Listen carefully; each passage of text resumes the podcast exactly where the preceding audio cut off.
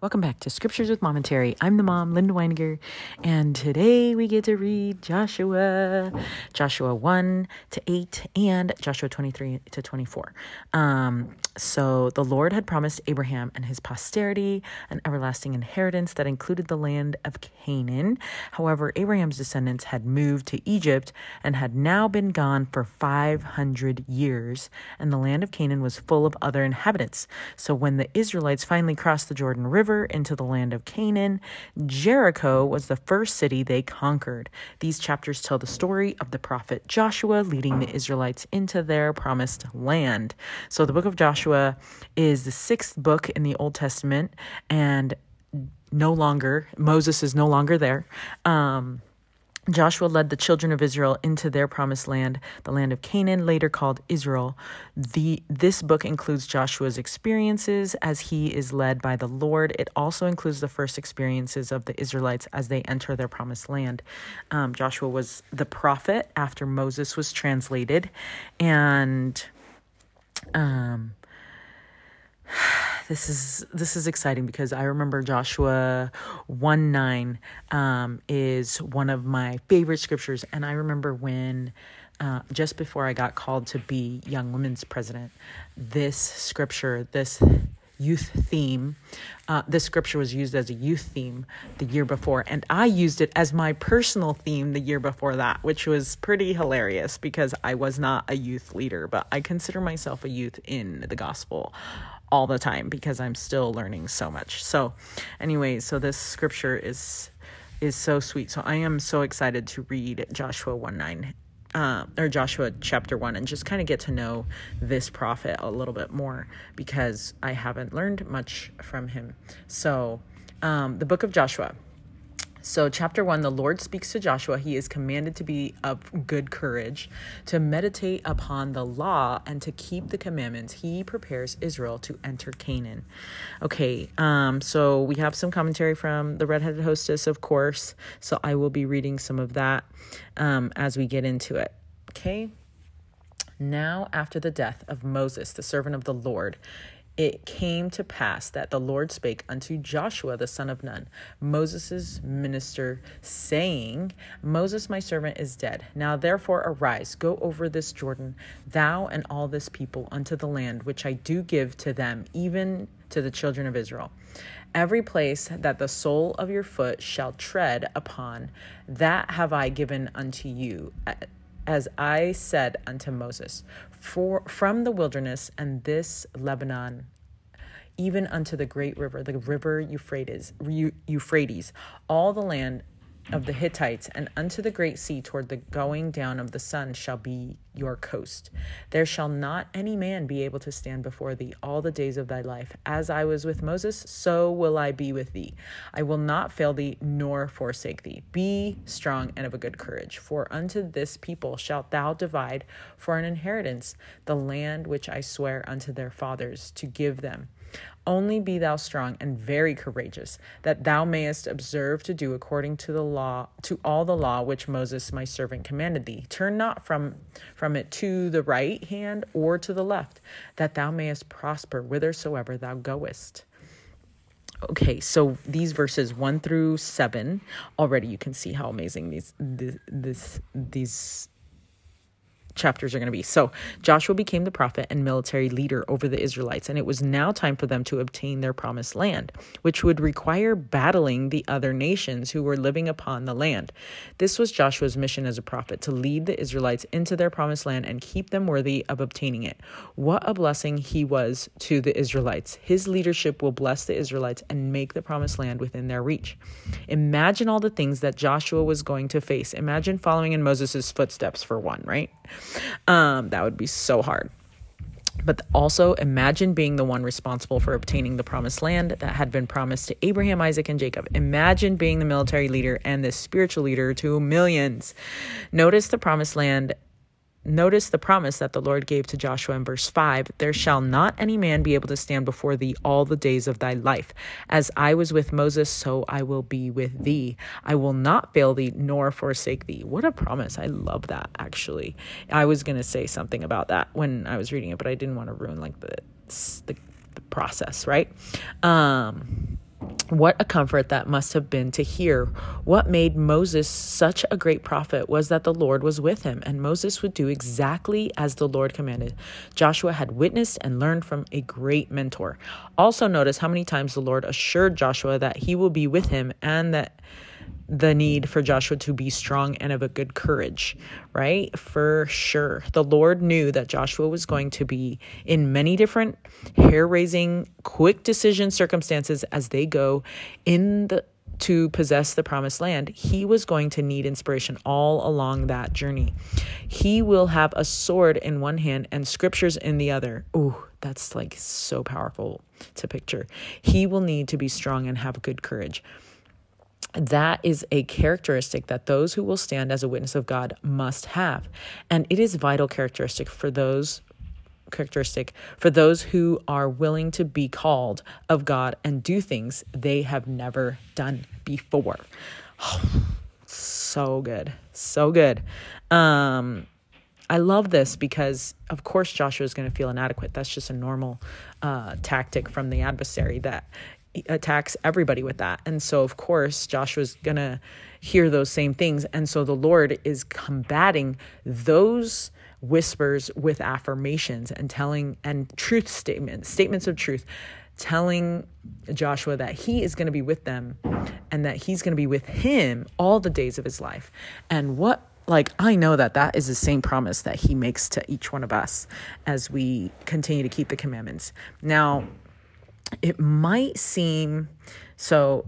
Uh, actually, I'm going to read verse 8 and 9, and then I'm going to say some things. Okay, so this book of the law shall not depart out of thy mouth, but thou shalt meditate therein day and night, that thou mayest observe to do according to all that is written therein. For then thou shalt make thy pros- thy way prosperous, and they and then thou shalt have good success. Do you read? Do you did you hear that? He said that the book of the law, aka the scriptures, shall not depart out of thy mouth.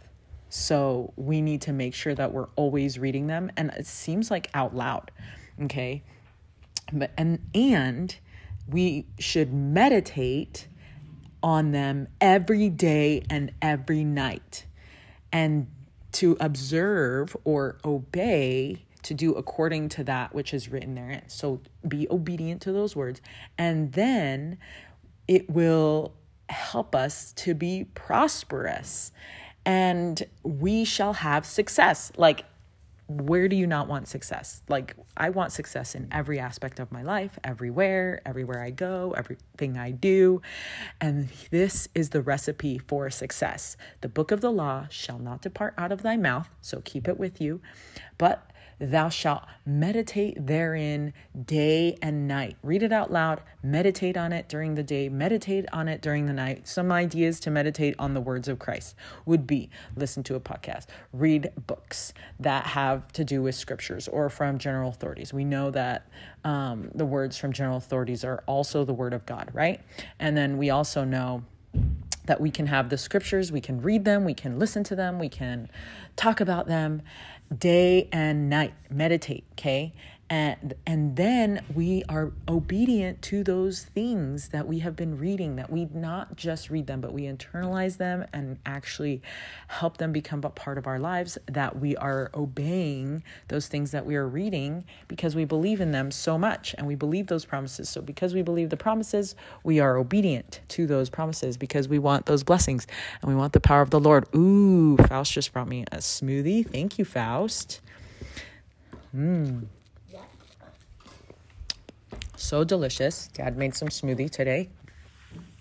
Um, and then says that we will find success. He will make our way prosperous and we will have good success, not bad success, good success.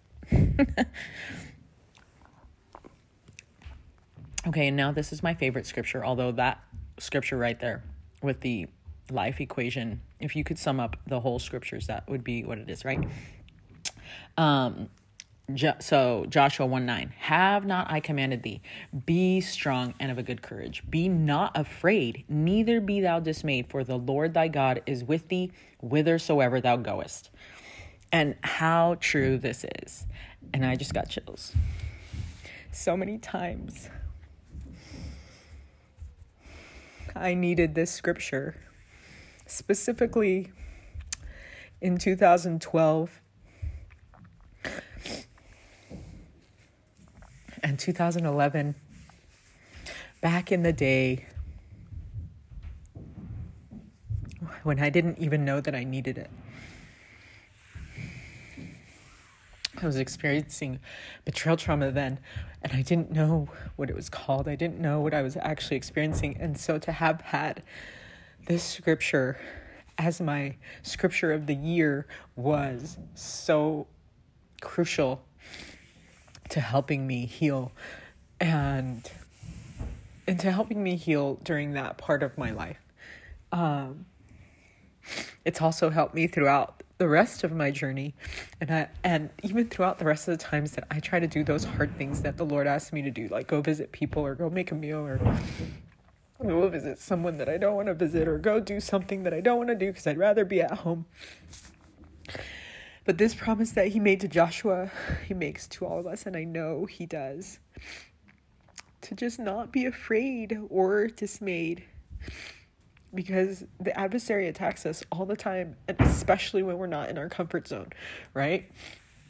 He makes it impossible for us to step out of our comfort zone because of his fiery darts and the attacks that he gives he does to us. But the lord promises us that he will be with us for the Lord thy God is with thee, whithersoever thou goest. That means anywhere we go, wherever we want to go, whatever we're doing, wherever we we are, He is with us. And I just love that promise. And we don't need to be afraid because He's always going to be with us. Okay, um, I did want to say that there are things that um, might be a little bit weird in these scriptures because the Lord is asking um, Joshua to go in and take over a land. And I like the way that the Talking Scriptures has kind of put things. And we don't know um, the exact uh, situation that they were in. We don't know um, if the people of Jericho were being wicked, and we don't know if the people of Canaan were being wicked, and we don't know all these different things and what covenants they may have made with the Lord or not.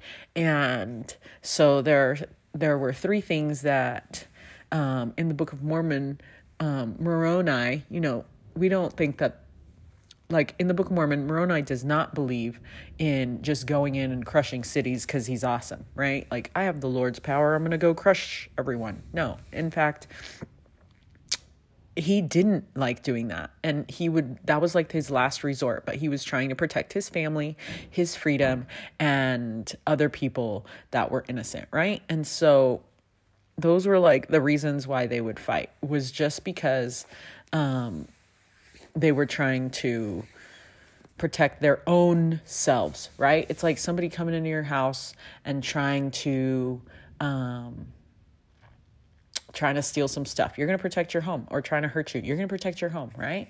Um but also like if the Lord wants us to move, right? We're going to do those things necessary to get to that place. And sometimes the Lord is going to displace the people that are there in whatever way that He needs them to uh, be displaced. And sometimes that meant that they needed to. Um, they needed to take over because something else was going to happen. And so, anyway, it we weren't that I was not there. I don't know what actually happened. I don't claim to think that I know all that happened for whatever reason. And so I think there's some atheists that think like if God is just willing to wipe out a people, then I don't want to believe in that kind of a God. Well, it makes sense. I wouldn't want to wipe I wouldn't want to wipe people out like that either. And I would I don't believe that the Lord does that. Um so easily, but I also don't believe that um, that we don't need it, right? Like when I think of how the Lord sees us, obviously I'm not him, so I don't see it perfectly the way he does. But he remember when we die, he doesn't see it as as final as we do. And he's just moving people from one place to another to help them in their progression. And so when he kills people, it's not and and I'm saying this and if any of my children die, I promise I will be the worst like I'll have the worst depression, attitude, everything even though I am explaining this in this way. Um any any of my family members if they die like this is how i'm going to feel and even though mama you know i know where she is but it still feels hard because she's not here and so i know that the lord's not saying all these people die because he's mean but it's like that was their last place that they needed to be and they're no longer progressing and so he needs to remove them from there. And and so he's using his covenant people or other people who are being more righteous and being obedient to him to to help those people progress in, into a different state so that they can continue to progress in their different states of um, progression so like you know we live, then we die, then we have to go to the spirit world, and then in there we can be taught different things to continue to progress. And I think that's why they teach us the plan of uh, salvation so much, so that we can kind of know the process, so that we don't aren't as scared of it as we could be. Um, but don't get me wrong, I would be devastated, more than devastated. I would, I don't know what I would do. I would be beside myself. Anyway, so yes, it is so mean for the Lord to do that, but at the same time, that is not how He sees it. Um, and also, like, we don't know how many times the Lord has asked them to do certain things. And obviously, there's people that are so wicked they destroy themselves based on their own choices. So it's nothing even having to do with the Lord. And so we have to remember there's and and also then there's like you know, the talking scripture also brought up the fact that like sometimes when people win at soccer or they win uh, certain games and stuff like that, you talk about, oh, you guys were destroyed. We destroyed you guys. But like, really, they're all still alive. Even though if you were to write that down, it seems really harsh, right? Like, and you're not there, it seems really harsh. So, it's possible that they all died, or it's possible that only some of them died because of their own personal choices of wickedness. And it wasn't based on anything else. So just take those things into account. Like, how do you speak when you say you won something, right? So take that into account. And then also take into account that sometimes we make bad choices which lead us to bad consequences. Remember, good success would not include being dead, right? So, what kind of success have those people been searching for? And did they, um, and if they weren't looking to be obedient, if they weren't looking to, to keep commandments with the with God, then there's certain choices that lead to destruction just by itself without the Lord having to actually intervene and strike somebody down, you know? So think of those different scenarios because sometimes that because we weren't there, we could definitely read things a different way. And Satan's going to try and convince us that the Lord is not merciful, that the Lord is mean, and that the Lord is just out to dish out all kinds of, you know, punishments left and right, which I know is not true because I've done a lot of bad things and he never struck me down. You know, yeah, I've had to live with certain consequences and yeah, I've had to deal with some of those things and yeah, I've felt destroyed most of the time when I've had that happen to me, but I'm still here and the Lord promises to be with me if I'm keeping commandments. So that's all we need to do. We just need to switch our direction to make sure that we're with Him instead. Um, okay. Um, I'm going to stop because I got to go get ready and the familia is upstairs and I feel bad that the familia is upstairs doing stuff and I'm not. So, okay, I'm back. All right, we were reading Joshua 8 to 9, we just finished, and here's some commentary on that. Okay, look at the end of the verse 8 where it says, For then thou shalt make thy way prosperous, and then thou shalt have good success. The words then are so important in verse 8. Okay, I'm just going to add you got to look for if then statements Ooh, in the scriptures, and that's how you can get the equation for amazing life, okay? Um, okay, I'm going to keep reading what um, the redhead hostess says. Says, The book of the law shall not depart out of thy mouth, but thou shalt meditate therein day and day out, day and night, that thou mayest observe to do according to all that is written therein. The book of the law in Joshua's day likely meant the first five books of the Old Testament, for those would have been available to Joshua. Today we have been blessed with many more books and scriptures. What a blessing it is for us in the last days to have been given so many prophets and stories to learn from and to be strengthened through. Consider the blessing that some of the scriptures only became available as the last days began. The Book of Mormon and the Doctrine and Covenants with so many looking to us to gather Israel and build Zion, what a miracle that we were given so much to help teach us, strengthen us, and give us courage. Joshua was not just to read those books, but to consistently meditate upon them. That is how Joshua will have the truths of the scriptures distilled upon him. And then, as he comes to understand them more deeply and his knowledge is increased, he should then observe to do according to all that is written therein. That process is what will make Joshua's way prosperous and bring success. So, in these verses, the Lord is promising to be with Joshua, but he knows that Joshua needs to do the work to become fulfilled or to become filled with truth and knowledge. The Lord is not just saying that he will guide Joshua because he is the new leader, but he is teaching Joshua how to be a good leader and that Joshua will need to put some work and effort in so that scriptures become deeply planted within him. And then thou shalt make thy way prosperous, and then thou shalt have good success. Oh, I love that. And it's just like what I was saying earlier. Okay. And then um, there's a quote by President Ezra Taft Benson says Today, the world is full of alluring and attractive ideas that can lead even the best of our members into error and deception. Success is righteousness, the power to avoid deception and resist temptation, guidance in our li- daily lives, healing of the soul. These are but a few of the promises the Lord has given to those who will come to his word. Does the Lord promise and not fulfill? Surely, if He tells us that these things will come to us if we lay hold upon His word, then the blessings can be ours. And if we do not, then the blessings may be lost. However, diligent or however diligent we may be in other areas, certain blessings are to be found only in the scriptures, only in coming to the word of the Lord and holding fast to it as we make our way through the mist of darkness in the tr- to the tree of life. End quote.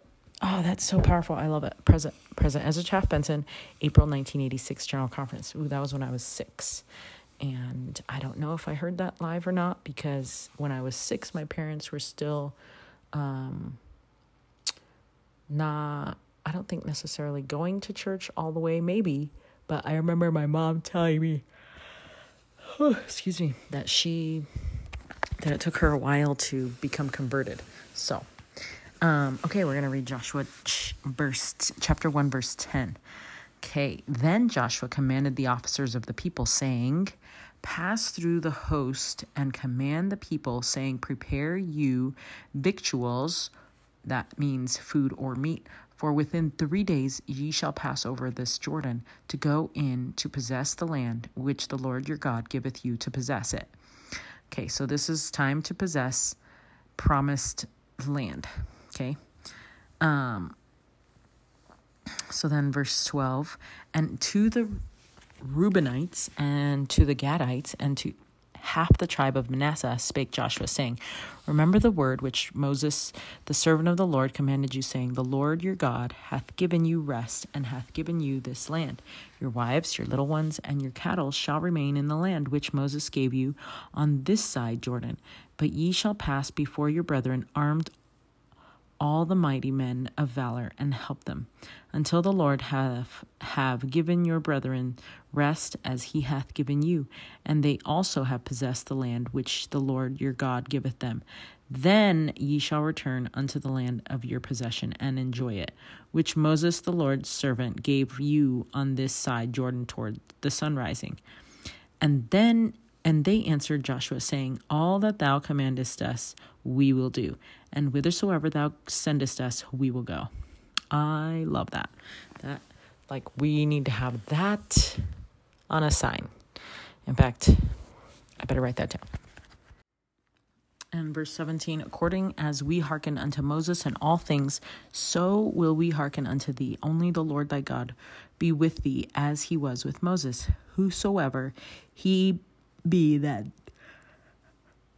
doth rebel oh, excuse me, rebel against thy commandment, and will not hearken unto thy words in all that thou commandest him, he shall be put to death. Only be strong and of a good courage. Okay, so then some some commentary. Just like Moses always obeyed with exactness, Joshua also does the same. In verse 2, the Lord told him it was time to go into the promised land. And Joshua then went to the Israelites and tells them it is time for them to prepare to enter into the promised land. They had already conquered part of the land on the east side of the Jordan River, and that land had been given to the tribes of Reuben, Gad, and Manasseh. But they will still need to help fight with their brethren. Oh, and that's why they were asked to, to help, right? So it makes sense. Okay, we are in chapter 2 of Joshua. So let us go and read that. It says Joshua sends spies to Jericho. They are received and concealed by Rahab. They promise to preserve Rahab and her household. And Joshua the son of Nun sent out of Shittim two men to spy secretly, saying, Go view the land, even Jericho. And they went and came into the harlot's house, named Rahab, and lodged there. And it was told the king of Jericho, saying, Behold, there came men in hither to tonight of the children of Israel to search out the country. And the king of Jericho sent out sent unto Rahab, saying, Bring forth the men that are come to thee, which are entered into thine house, for they be they be come to search out all the country. And the woman took the two men and hid them, and the and said thus: There came men unto me, but I wist not whence they went, whence they were.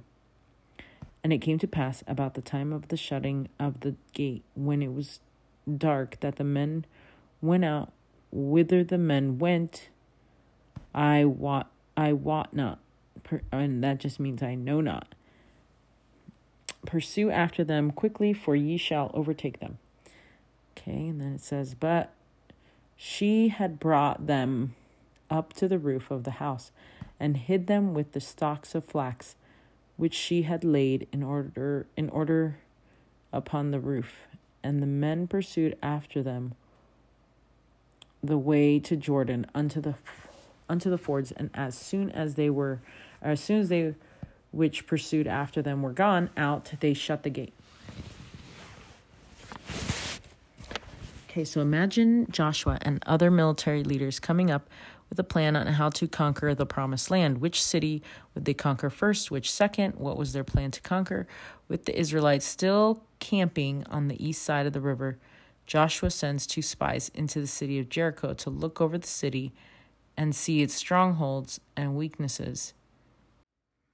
They could then return to Joshua and come up with a battle plan. This is a dangerous mission. yeah, so they were located just west of the River Jordan or the Jordan River, and 10 miles northwest of the Dead Sea. It's 17 miles away from Jerusalem. It's 800, 800 feet below sea level and 3,500 feet below Jerusalem. It was called the City of Palms because of the number of palm trees. Was surrounded by a wall and considered the most fortified city in Canaan. Okay, so they said that there's a virtual field trip to Jericho. So go look for that on YouTube somewhere because that would be kind of cool to go check it out in per- in virtual even if you can't go in person, right? Okay, and then there's some more. Jericho would have been well aware of the Israelites camp near to them and known that they had conquered land on the other side of the Jordan River, so they would have been watch, watching for any sign of invasion. As the spies entered the land, they would have hoped to bend, to blend in and look like travelers while also remaining inconspicuous upon arrival in Jericho. The spy the spies stay at a harlot's house named Rahab. There are differing opinions among Bible scholars on whether she was a prostitute for real or just an innkeeper, since the Hebrew word can be sometimes translated as innkeeper. Either way, Rahab, a resident of Jericho, was an unlikely heroine. Also, I really love the fact that she was representing sinners, right? And that the Lord wants to save sinners also, not just the righteous, but righteous who are the sinners who want to be righteous as well. Okay, Flavius Joseph Josephus was an ancient Jewish scholar and historian. He lived in Jerusalem after just after the time of Christ. Was he was born in AD 37 or 38. His writings contain Jewish tradition that can give us insight into details that are not included in the scripture text. For example, this is what he gave, he said about the story of Rahab and the two spies. They took a they took a full view of the city of Jericho without disturbance and saw which parts of the walls were strong and which parts were otherwise and indeed insecure and which of the gates were so weak as might afford an entrance to their army. Note those that met them took no notice of them, and when they saw them, and supposed they were strangers, they were only strangers who used to be very curious in observing everything in the city, and did not take them for enemies. But at even they retired to a certain inn that was near to the wall whither they went to eat their supper, which supper, when they had done and were considering how to get away, information was given the king as he was at supper that there were some persons come from the Hebrews' camp to view the city as spies, and that they were in the inn kept by Rahab and were very solicitous that they might not be discovered. So he sent immediately some to them and commanded to catch them and bring them to him, that he might examine them by torture and learn what their business was there. As soon as Rahab understood that these messengers were coming, she hid the spies under stalks of flax, which were laid to dry up which were laid to dry on the top of her house, and said to the messengers that were sent by the king that certain unknown strangers had supped with her a little before sunsetting. Oh, excuse me. And were gone away, who might easily be taken if they were any terror to the city or likely to bring any danger to the king. So these messengers, being thus deluded by the woman and suspecting no imp- imposition, went their ways without so much as searching the inn. But they immediately pursued them along those roads which they most probably supposed them to have gone, and those particularly which led to their river, but could ne- could hear no tidings of them. So they left off the pains of any further pursuit. Okay, so that is what uh, was found in Josephus, or was found by Josephus, or I should say, written by Josephus, and in the book called Antiquities of the Jews, book 5, chapter 1. And there's a picture of Rahab hiding, oh, excuse me, hiding the spies. Um, and it kind of just shows her like saying bye to the spies or whatever, and they like left. Now, let's see verse 19 And it shall be that whosoever shall go out of the doors of thy house into the street, his blood shall be upon his head, and we will be gu- guiltless. And whosoever shall be with thee in the house, his blood shall be on our head, if any hand be upon him. And if thou utter this our business, then we will be quit. Then we then we will be quit of thine oath which thou hast made us to swear. And she said, according unto the words, So be it. And she sent them away, and they departed. And she bound the scarlet line in the window. And they went and came unto the mountain, and the and abode there three days, until the pursuers were returned, and the pursuers sought them throughout all the way, but found them not. So the two men returned and descended from the mountain and passed over and came to Joshua the son of Nun and told him all things that befell them. And they said unto Joshua, Truly the Lord hath delivered into our hands all the land, for even all the inhabitants of the country do faint because of us. Okay, and then um, that's the end of the chapter two. And so, and then commentary says rahab revealed that she not only knew who these spies were but that she knew that the lord hath given them the land. As a resident of jericho she had come to the understanding that the israelites belonged on the very land that she lived upon. Therefore it was inevitable that they were going to possess it for the lord your god he is god in heaven above and in earth beneath Imagine how unexpected this would have been for the spies. They could have been in unknown danger, but Rahab was placed in just the position to protect them, and she let them down through her window, which was upon the wall of the city. Rahab was sure that the Israelites would possess the land. Therefore, she asked for protection for her family. The spies assured her that they would indeed protect them for her to place a scarlet thread in the same window the spies were let down from. They assured her that anyone within her house would be kept safe. Rahab used her knowledge of the area and of her community to tell the spies how to stay safe. And the spies followed her counsel and were able to safely return and report to Joshua.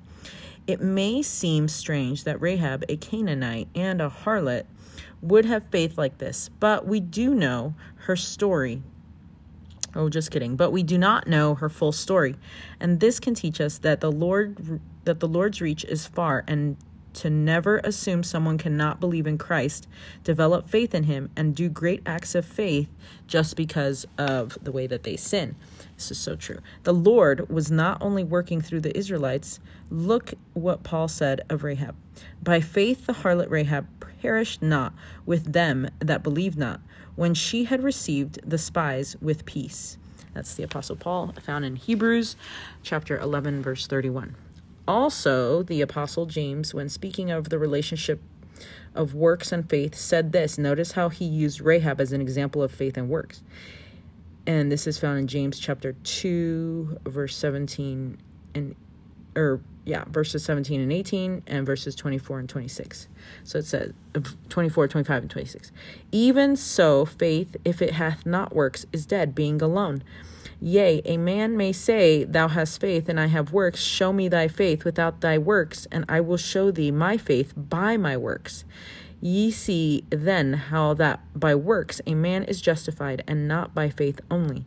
Likewise also was not Rahab the harlot justified by works, when she had received the messengers and had sent them out another way? For as the body without the spirit is dead, so faith without works is dead also. End quote. I love that. Because it does go to show you that the Lord can use anyone to further his work if we are willing to work and if we have faith. Okay, so now we're on Joshua chapter 3. Find my place here. Okay, Joshua chapter 3 says Joshua leads Israel to the Jordan. The Lord cuts off the water of the Jordan. It stands up as a heap and Israel passes over the over on dry ground. So, this is another one of those miracles that Joshua is to perform. Okay, and verse 1 And Joshua rose early in the morning, and they removed from Shittim and came to Jordan, he and all the children of Israel, and lodged there before they passed over. And it came to pass after three days that the officers went through the host. And they commanded the people, saying, When ye see the ark of the covenant of the Lord your God, and the priests, the Levites, bearing it, then ye shall remove from your place and go after it. Yet there shall be a space between you and it about two thousand cubits by measure. Come not near it, that it that ye may know the way by which ye must go, for ye have not passed this way heretofore. And Joshua said unto the people, Sanctify yourselves, for tomorrow the Lord will do wonders among you. And Joshua spake unto the priests, saying, Take up the ark of the covenant and pass over before the people. And they took up the ark of the covenant and went before the people. And the Lord said unto Joshua, This day will I begin to magnify thee in the sight of all Israel, that they may know that as I was with Moses, so I will be with thee. And thou shalt command the priests that bear the ark of the covenant, saying, When ye are come to the brink of the water of Jordan, ye shall stand still in Jordan. And Joshua said unto the children of Israel, Come hither and hear the words of the Lord your God. And Joshua said, Hereby ye shall know that the living God is among you, and that he will without fail drive out from before you the Canaanites, and the Hittites, and the Hivites, and the Perizzites, and the Girgashites and the Amorites and the Jebusites. Behold, the ark of the covenant of the Lord of all the earth passeth over you, before you into Jordan. Now, therefore, take you twelve men out of the tribes of Israel, out of every tribe a man. Okay, so it was a final it was finally time for the Israelites to pass into their promised land. Imagine how many times each of the Israelites thought of this moment. This is a moment they had been waiting for their entire lives. Abraham first entered the land of Canaan in 2100 BC, bringing no posterity with him. Before entering for the first time, the Lord told him, For I have proposed to take thee away out of Haran and to make of thee a minister to bear my name in a strange land, which I will give unto thy seed after thee for an everlasting possession, when they hearken to my voice. Now, at about 1250 BC, over 1 million of Abraham's descendants were entering into the promised land for their everlasting possession. Dude, also, can you just think like this is all of Abraham's seed and like that's like a big old family reunion.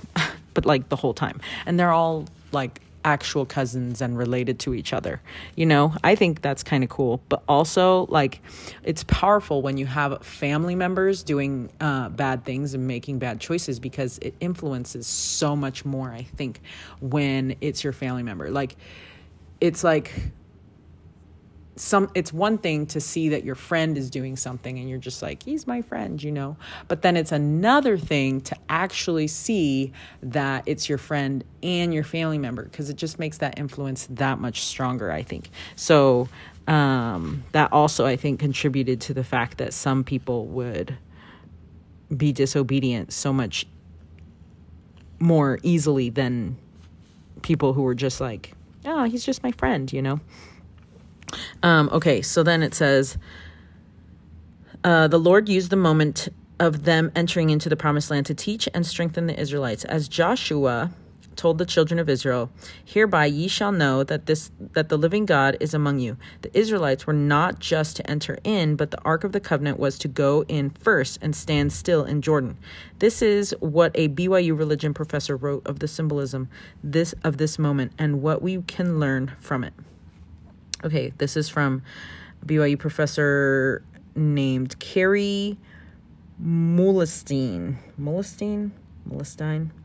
Okay, as their fathers had done at Sinai, Israel spent the day sanctifying themselves. They gathered their tents and belongings and arranged themselves behind the priests who bore the Ark of the Covenant, another important symbol. The lid of the Ark of the Covenant was also called the mercy seat or seat of atonement. There was no more poignant symbol of Christ and his delivering power than the Ark of the Covenant. Only by following this symbol would Israel enter the promised land. Upon Joshua's command, the priests who carried the ark picked it up and marched toward the river Jordan. The Israelites followed. They had been promised that they would reach the other side but they first had to demonstrate their faith. They marched up to and then into the river it was not until the feet of the priests bearing the ark where the ark were in the waters of the river that the Lord extended his delivering powers and parted the water. And the priests that bear the ark of the covenant of the Lord stood firm on dry ground in the midst of the Jordan, and all the Israelites passed over on dry ground until all the people were passed clean over dry over clean over Jordan. After this demonstration of faith, following squarely behind the seat of the seat of atonement and trusting fully in the delivering power of him who whom is symbolized, Israel finally entered into its land of inheritance. Oh boy, that's amazing. I I really like the uh what the talking scriptures people said about this and how sometimes during our trials or during our wilderness during the wilderness um, the lord will give us instructions step by step step by step step by step. And so we can just kind of rely on that instruction. And then there's times where we are in our promised land and then the lord or there's times when the lord just needs us to do something um, with faith and knowing that he will provide the way for us. So like stepping into this lake or river um, without the water actually going away but they needed to be stepping into it already like going into it you know? It's kind of people always talk about leaning. It's like leaning into it and moving through it already before the Lord can provide that miracle for us. And so there's different steps. Sometimes the Lord will part the sea before we need to step in, or we need to actually step in and then he will do the parting. And so it just depends on what we need in our lives at that moment. Um, and I kind of liked those like that visual that they gave. Um, and then let's see, verse 13. And it shall come to pass as soon as this, the soles of the feet of the priests that bear the ark of the Lord, the Lord of all the earth, shall rest in the waters of Jordan, that the waters of Jordan shall be cut off from the waters that came down from above, and they shall stand upon a heap. And it came to pass when the people removed from their tents to pass over Jordan, and the priests bearing the ark of the covenant before the people. And as they that bear the ark were come unto Jordan, and the feet of the priests that bear the ark were dipped in the brim of the water, for Jordan overfloweth all the bank, all his banks, and all the time of harvest. That the waters which came down from above stood and rose up upon the heap, very far from the city. Adam, that is besides Zaretan, and those that came down toward the sea of the plain, even the salt sea, failed and were cut off. And the people passed over right against Jericho. And the priests that bear the ark of the covenant of the Lord stood firm on dry ground in the midst of Jordan. And all the Israelites passed over it on dry ground until all the people were passed clean over Jordan. Okay, and then some more commentary so many, which I love. Here are a few facts about the Jordan River. The Jordan River is the lowest river in the world. It is 1,312 feet below sea level. It is over 20 or it is over 220 miles long. The snow from Mount Hermon is primarily where the water is supplied for the river. The river then runs through the Sea of Galilee and then continues and connects to the Sea of Galilee to the Dead Sea.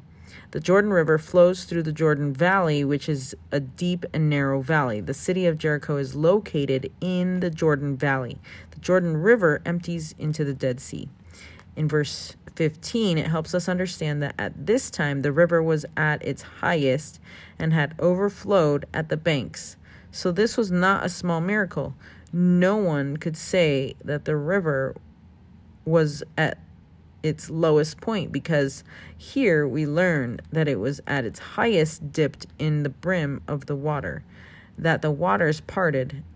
Elder Bednar used this story to teach this principle. Okay, um, quote recall all recall how the israelites came to the river jordan and were promised the waters would part and they would be able to cross over on dry ground. Interestingly the waters did not part as the children of israel stood on the banks of the river waiting for something to happen. Rather the soles of their feet were wet before the water parted. The faith of the israelites was manifested in the fact that they walked into the water before it parted. They walked into the river jordan with a future facing assurance of things hoped for end quote.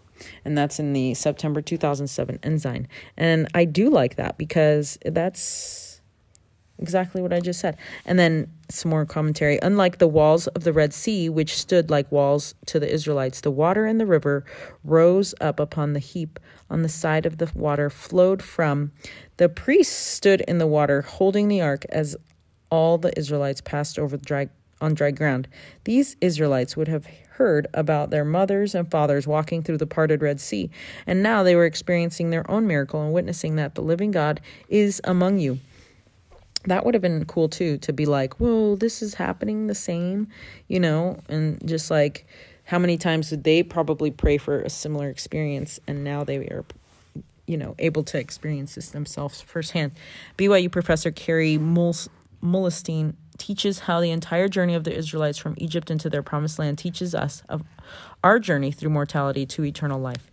He taught, quote, the full import of Israel's meandering journey comes when we realize that Israel experiences in the wilderness are both literal and allegorical of our own experiences. In Egypt, Israel was in bondage, as we are in bondage to sin. They left via a baptism like experience across the Red Sea and undertook their wanderings in the wilderness. Such wilderness journeys are found in various places in the scriptures, and we can liken them to our mortal probation. Not long after entering the wilderness, Israel made covenants at Sinai. Then they then wandered for many years. Eventually, they were brought to the river Jordan, which can be likened to the veil we will pass through at death, and crossed it entering into the promised land, which can symbolize the celestial kingdom. Oh, I kind of like that that symbolism too. Um, that was from Kerry Muhlestein, March 2018, Ensign. Okay, now we're on Joshua chapter 4. I'm really loving these short chapters, you know what I mean? Joshua places 12 stones to commemorate the crossing of the Jordan. Joshua is magnified before the children of Israel as they cross the Jordan after the priests bearing the ark pass over the river returns to its course. Okay. And it came to pass when all the people were clean passed over Jordan that the Lord spake unto Joshua, saying, Take you twelve men out of the people, out of every tribe, a man, and command ye them, saying, Take you hence out of the midst of Jordan, out of the place where the priest's feet stood firm, twelve stones, and ye shall carry them over with you, and leave them in the lodging place where ye shall lodge this night. Then Joshua called the 12 men whom, let's see this, right, the 12 men whom he had prepared of the children of Israel out of every tribe, a man. And Joshua said unto them, Pass over before the ark of the Lord your God into the midst of Jordan, and take ye up every man of you a stone upon his shoulder, according unto the number of the tribes of the children of Israel.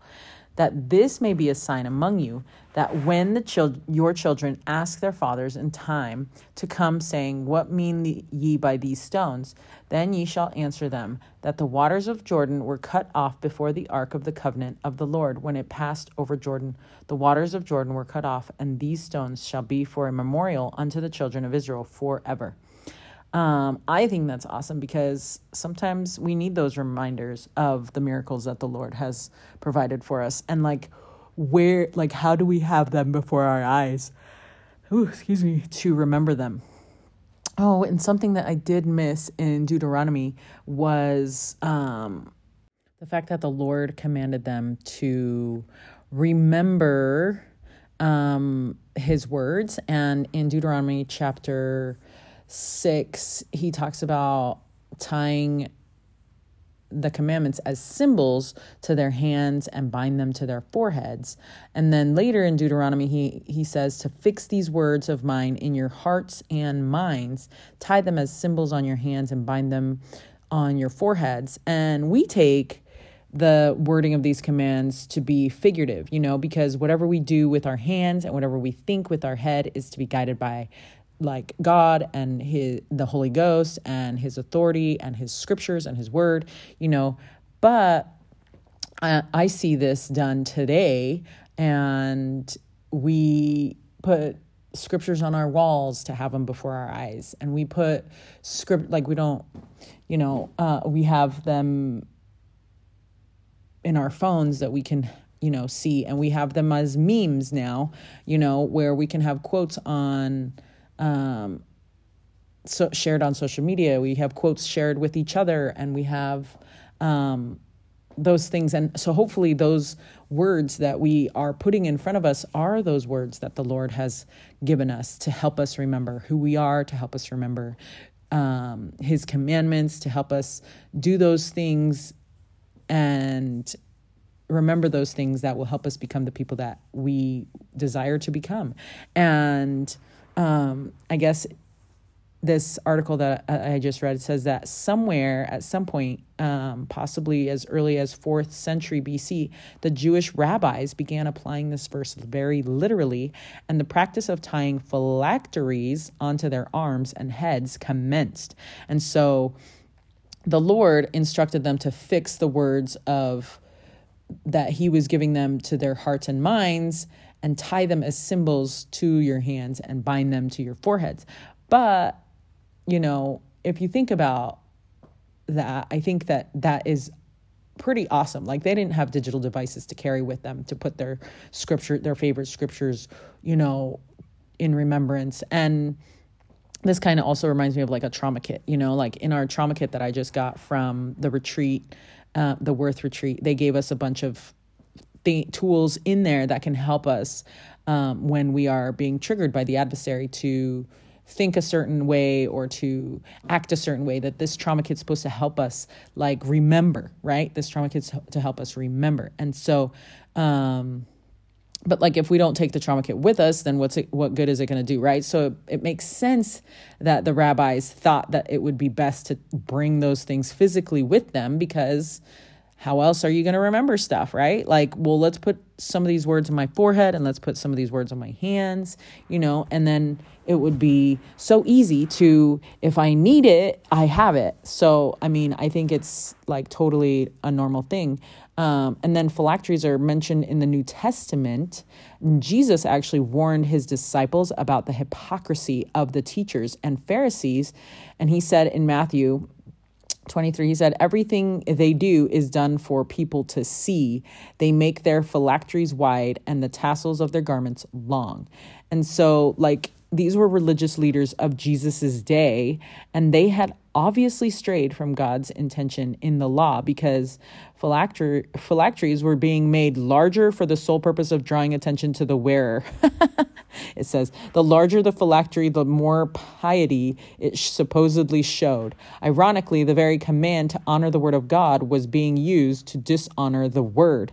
And isn't that crazy that, like, of course, something that the Lord would say, like, hey, remember these things and use your hands you know, remember these things with your hands and remember these things with your mind and keep them always, right, with you. Instead, they like started wearing these things like showing off. You know, obviously, I need a bigger box if I have more favorite scriptures, right? So I'm going to put all, like, I'm just going to throw this big phylactery in there and throw the entire Bible right there on my forehead. Like, there's no way, right? Like, let's be honest. You do not know all the scriptures. So obviously, like, it was not being used the the way that the Lord intended. And so and I think, you know, probably the first people who used it were really had really good intentions because I mean it makes sense that you want to walk around with your stuff because like they didn't have digital devices. They want all their favorite quotes with them at all times and in all places and you know, especially if you feel really like the the adversary is really attacking you a specific way you know you just think i better i gotta have this with me. So you know it makes sense that that's what they would have done. And at first i bet it was real like really awesome. But then obviously by the time uh jesus christ was born and and preaching it would just became not cool anymore. Like they abused it and they didn't use it for the right purposes and were just using it to show off. So you know it makes sense that they took it a little too far. Sometimes we take things a little too far as humans and as mortals who need a lot of help. Um, okay, then we're reading Joshua chapter 4, verse 8. And the children of Israel did so as Joshua commanded and took up 12 stones. Oh, yeah, so these stones were just supposed to act as like a remind, hello, a reminder of what they had just gone through and you know, imagine if like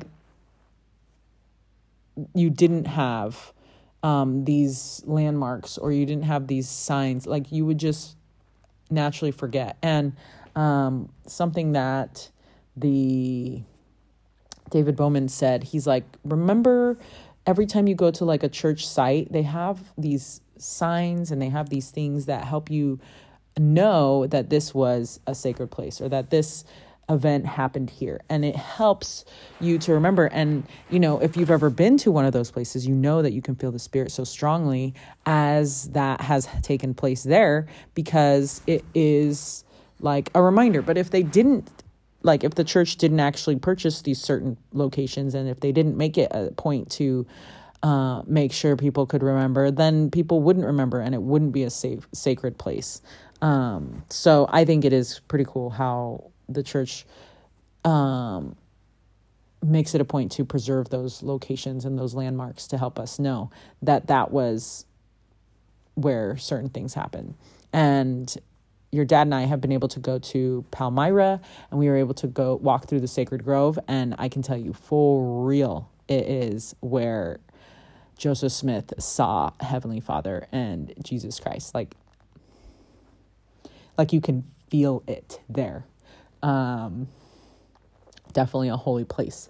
So, anyways, um, so if you get to a chance to go, you totally need to go. Also, maybe we just need to take you guys because it was really awesome when we went.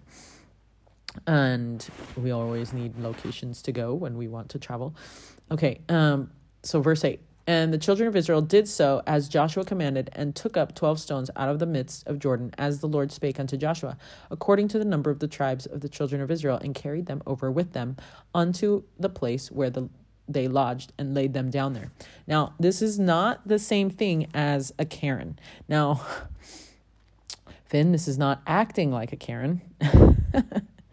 this is just, it's called a cairn, cairn. I don't know. I can't pronounce it right.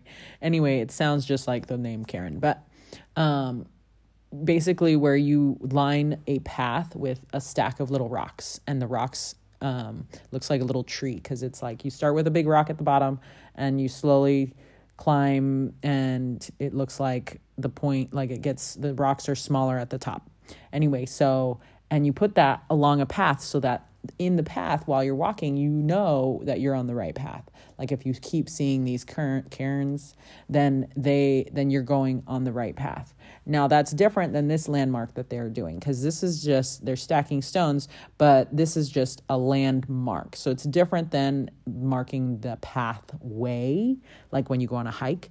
This is just marking a landmark, like something that people need to remember. Now, it's possible that they put current cairns there to go back to be able to know how to go back, but I don't know.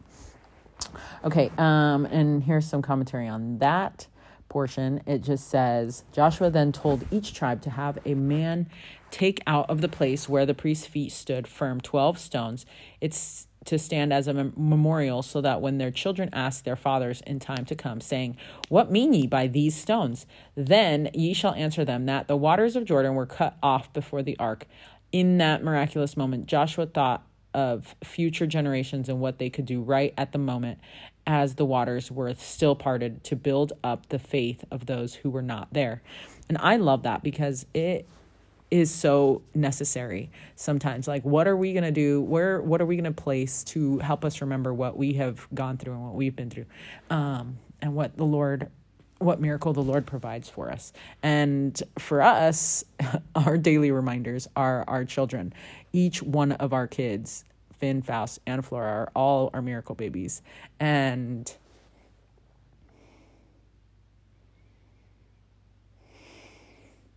each one of you represents us wandering in the wilderness for so long and then being delivered to our promised land. And so blessed to have you as reminders that the Lord is so good. He is so merciful to us, which is probably another reason why we can't be mean to you even though you might think we're being mean, we're not actually mean. and you guys know because we don't actually treat you the way Lejuan James people would treat you. Parents, I guess. But I mean, anyway, because we like those funny videos about Hispanic parents. Um, okay, and then Howard W. Hunter taught about how important it is to leave memorials. Notice what he said here and consider how you can use memorials to strengthen your children's faith and it's hard for you guys to notice their memorials because you guys are our memorials so it's different and so yeah we need to figure out what are those things that will help you remember um, i know that for faust and finn flora is a memorial for us a remembrance but then and finn knows that faust is a remembrance for us but what about finn or what about faust you know or what about like Finn before Finn was born? What is a remembrance before Finn was born, right? That we can talk to you guys about. So, anyways, um, said, and there are memorials in the church, and there can be your own personal memorials. How can these help you, your own posterity? Okay.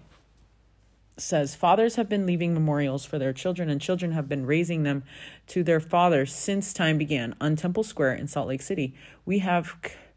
Con- consciously surrounded ourselves with such memorials the old Nauvoo Bell, the Seagull Monument, statues of the Restoration, Thorvaldsen's Christus, to name just a few. These serve to unite generation with generation, preserving in a long, unbroken chain the important events of our command, her- of our common heritage.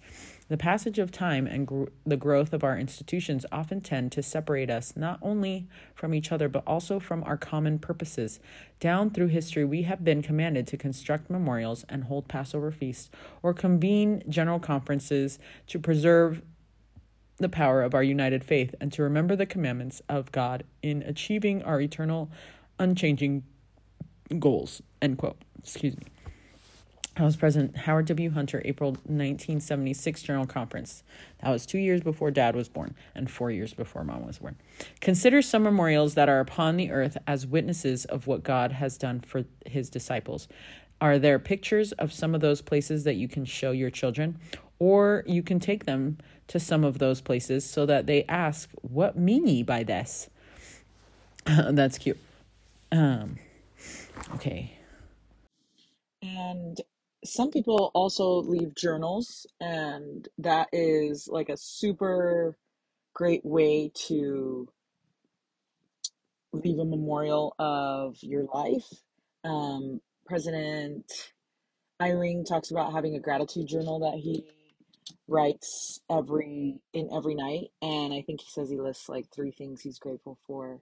Um, and I think that's so important, you know, because if we are writing a journal about like what food we eat, for example, because I've done that where we keep track of what food we eat so that we can stay healthy. That's one thing, and that I think that that helps us in the present. But and that's not necessarily a memorial to something that is significant that has happened in our life. Although that does build a significant goal that we have in our life. Um, what they're talking about is like when something significant happens in your life, or maybe it doesn't even have to be that big, but when something meaningful happens in your life that created some kind of change in you or um,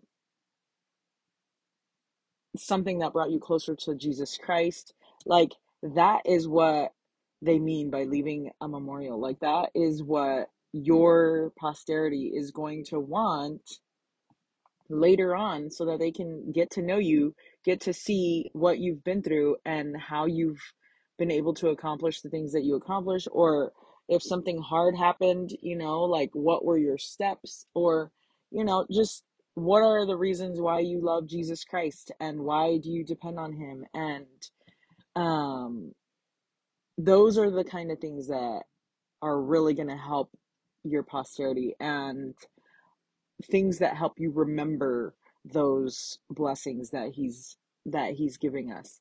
And so yeah i love the idea of having a remembrance and keeping something safe um, like that so that your kids can have something and this this podcast is like that for me it's a memorial so that when i have passed my kiddos will want, well, maybe not my kids. Maybe they are done with mom and they're, you know, tired of listening to me.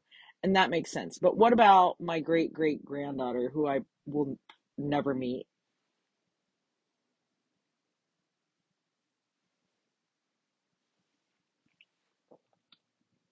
What if she needs to know something that I said? Or what if a great great great great grandson needs to know something about our family? I don't know what those needs will be later. But I want anyone in my posterity to know how much I loved and depended on Jesus Christ. And that the only way to get through life is through Him. And that they'll never struggle as much because they know where to go.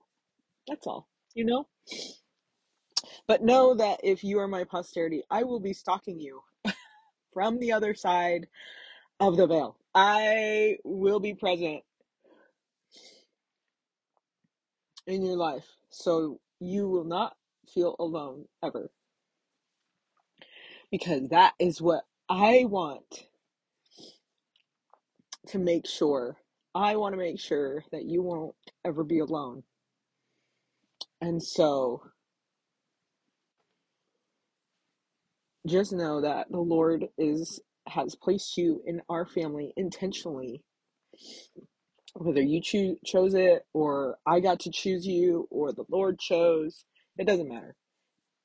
Just know that it was intentional and it was for a reason. And that reason was because you would never be alone because I was going to stalk you to make sure that you would be safe and get back to me.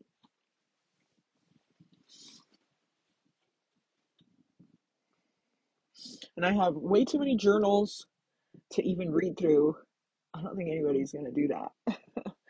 so maybe these audios you'll be able to play double, triple speed, whatever speed you need to, so that you can understand that message.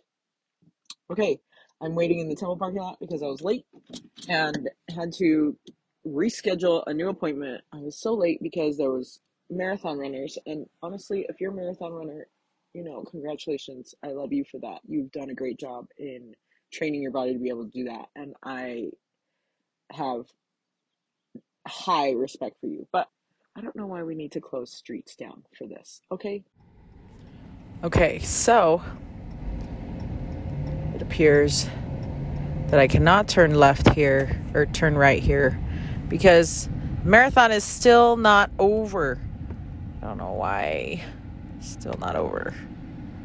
I'm now out of the temple. It's like 12 o'clock. Okay, it's like 11:30. Does not need to still be closed. These are the later gators of the runners. Let me tell you, that's the group I would be in. Um, okay, so I got into the temple and was able to be humbled and be taught because I was really frustrated and I entered with like a heart of I don't know what do I want to call it. One of those hardened hearts, if you will. And it's been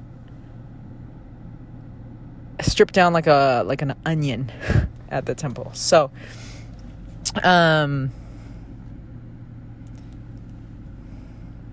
let's see if I can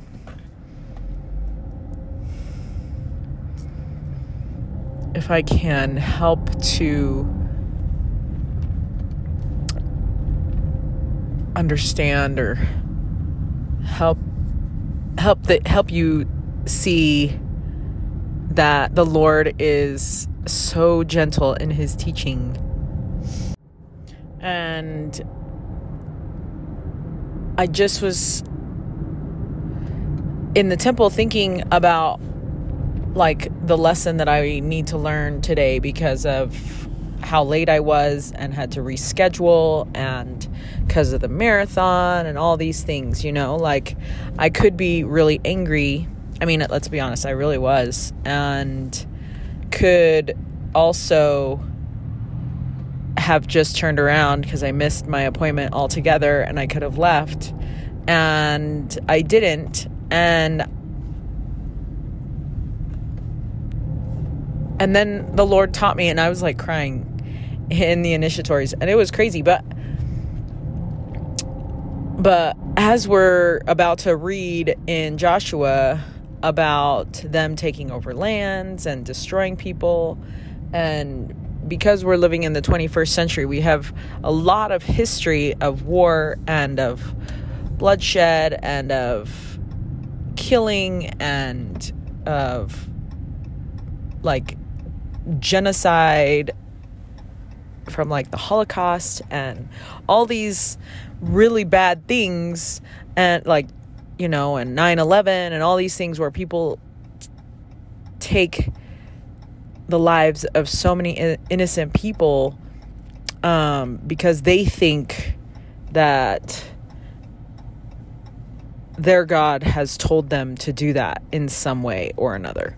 And it's really hard for us to see, like in the Bible, we don't understand the Lord's methods and we don't understand, and in the Book of Mormon, we don't understand the Lord's methods and we don't understand everything because we don't see the big picture. He does. And so we don't understand why there's certain things happening the way that they do. And they use certain words that for us are very uh, final or very specific. And because we take a lot of things very literally, it changes the meaning of certain things that they said. And so we have to remember that the Lord that we don't just because we don't have all of the information and we are not the Lord, that doesn't mean that He is not gentle and that He's not merciful and that He is not kind and that He's not loving.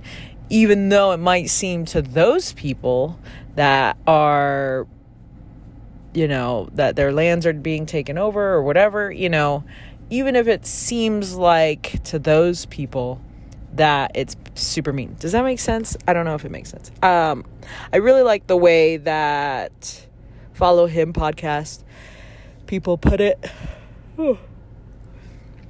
So I would recommend going to read that um, from the Joshua chapters, or listening to that from the Joshua chapters, because they put it, they they did a really good job of um, explaining that a little bit. And I'm gonna read something that they quoted and I can't remember who it is now because all I did was take a screenshot of it. But um, it talks. It's a. It's about war and things in the Book of Mormon and the scriptures, and I figure I'll just enter it here because we're about to read it, and so just to remember what I'm saying here. Um, okay, so I'm gonna read it here says generally within Christian thought, philosophies or theologies regarding violence and do- are dominated by discussions of the ethical concerns surrounding the justification for human usage of violence, focusing focusing on aspects of just war theory. Theological thinking related to you to the use of violence by deity is not as prevalent. However, there is enough of a discourse of a discourse on such aspects that a general spectrum of Christian thought can be observed within which we can attempt to situ- situate LDS s- scriptural discourse. There are, of course, many more thinkers and theologians that can be discussed here. The general spectrum of Christian thought on this issue spans from positions of an essential nonviolent nature of God to a recognition that God may choose in his wisdom to act violently when such is called for. To illustrate such a spectrum, on one side is the theologian D. Denny Weaver, or J. Denny Weaver, who states the rule of the devil attempts to rule by violence and death, whereas the rule of God rules and ultimately conquers by nonviolence. Okay, and I got home real quick says uh, on the other side, another theologian, Miroslav Volf, concludes there are things only God may do. One of them is to use violence. To be sure, both positions are well thought out and based on valid intellectual interpretations of Scripture, combined with axiomatic theological assumptions. Many instances or examples from Scripture, mostly within the Old Testament, contribute to this spectrum of viewpoints. Theological analysis of such examples from the Old Testament can provide assistance in both evaluating the aggregate of those occurrences of divine violence in our scriptural canon, but also helping us make doctrinal sense of what these passages teach us about Jesus Christ and how to follow him. Rather than taking the time to overview each of them, it'll be easier to engage with one of the best books of external scholarship and theology on the subject by presenting the relational theolo- theology of Terence Freetham, Freetham, Freetham, a Lutheran theologian, deals in depth with many of the characteristics of divine violence as presented in the Old Testament. Anyways, um, end quote and whatever. So so yeah, so there's lots of people who can talk to you about that. Um, but I think the general rule is, at least for me, is I don't know God's thoughts and I don't know how he thinks. I do know that sometimes we as humans tend to blow things out of proportion. And when we talk about conquering a place, it might not mean killing everybody. And when we talk about destroying things, it might not actually mean like everything gets destroyed and is wiped out, you know, because if I say, "Oh, we destroyed you," you know, those people are still alive and they're still there, um, and you guys are just playing a game, you know. So remember to think of those things when we're thinking when we're reading these scriptures, and we'll go from there. But now we're home, so we're gonna read later. Bye. Okay, so my initial thing I was telling you about how the Lord is a gentle teacher, and then I kind of went off on a tangent about war and things like that. Um, I want to go back to the temple and tell you how it went. So I was frustrated. I was that I was late and I missed my initial appointment and I was like, ah, I'm just going to go home, but then I'm like, no, I've already come all this way, you know.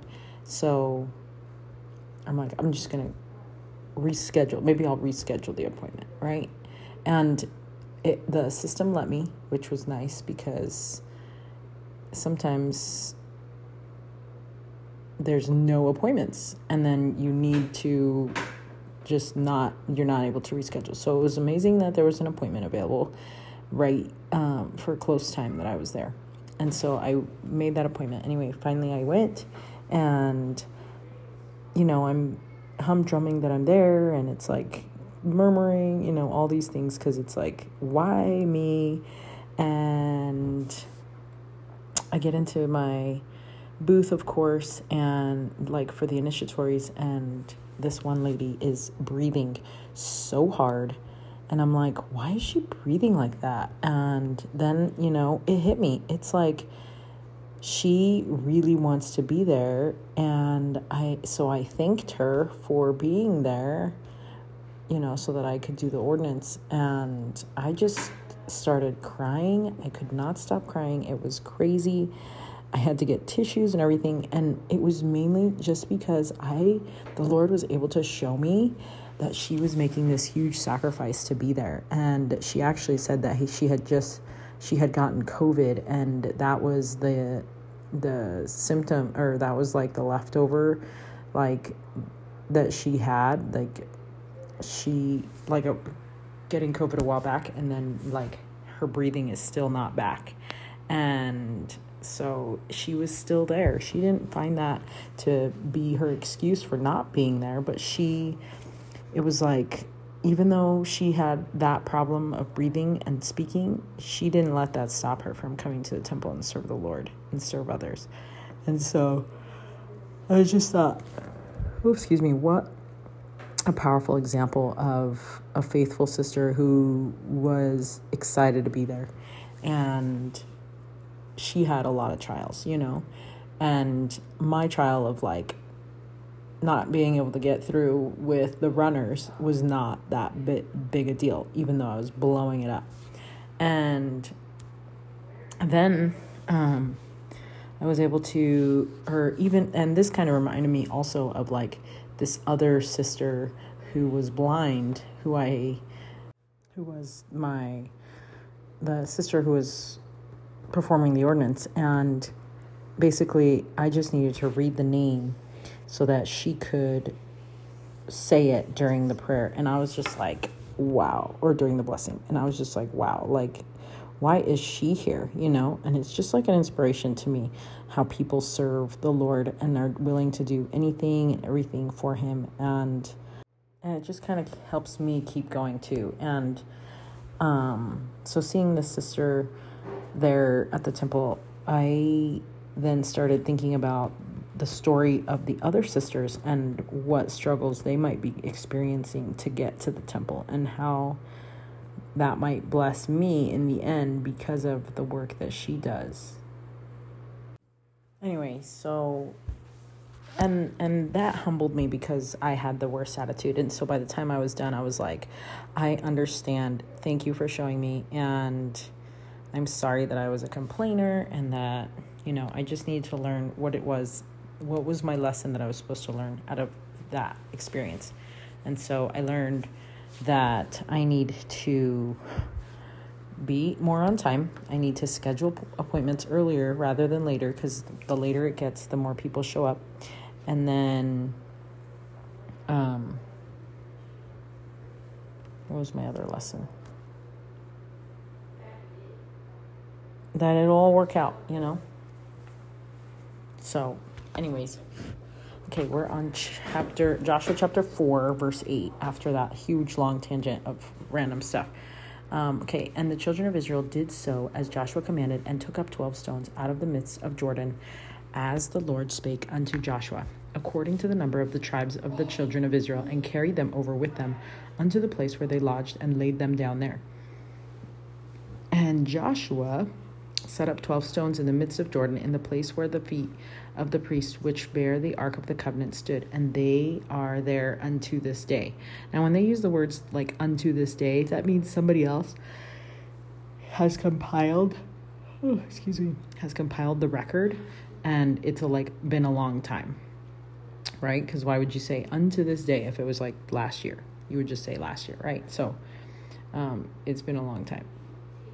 Okay, and then verse 10 says for the priests which bear the ark stood the mid, stood in the midst of the of Jordan until everything was finished and that that the Lord commanded Joshua to speak unto the people according to all that Moses commanded Joshua and the people hasted and passed over. And it came to pass when all the people were clean passed over that the ark of the that the ark of the Lord passed over, and the priests in the presence of the people, and the children of Reuben and the children of Gad, and half the tribe of Manasseh passed over armed before the children of Israel, as Moses spake unto them. About forty thousand prepared for war passed over before the Lord unto battle to the plains of Jericho. On that day the Lord magnified Joshua in the sight of all Israel, and they feared him as they feared Moses all the days of his life. And the Lord spake unto Joshua, saying, Command the priests that bear the ark of the testimony that they come up out of Jordan. Joshua therefore commanded the priests, saying, Come ye up out of Jordan. And it came to pass, when the priests that bear the ark of the covenant of the Lord were come up out of the midst of Jordan, and the soles of the priests' feet were lifted up unto the dry land, that the waters of Jordan returned unto their place and flowed over all his banks, as they did before. And the people came up out of Jordan on the tenth day of the first month and encamped in Gilgal in the east border of Jericho. And those twelve stones which they took out of Jordan did Joshua pitch in Gilgal.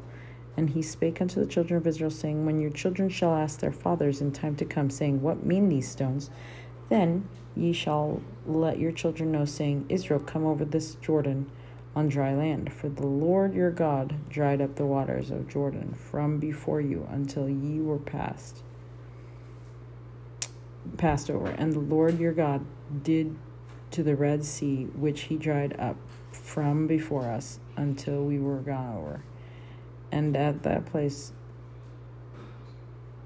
of the earth, I might I know the hand of the Lord, that it is mighty, and that ye might fear the Lord your God forever.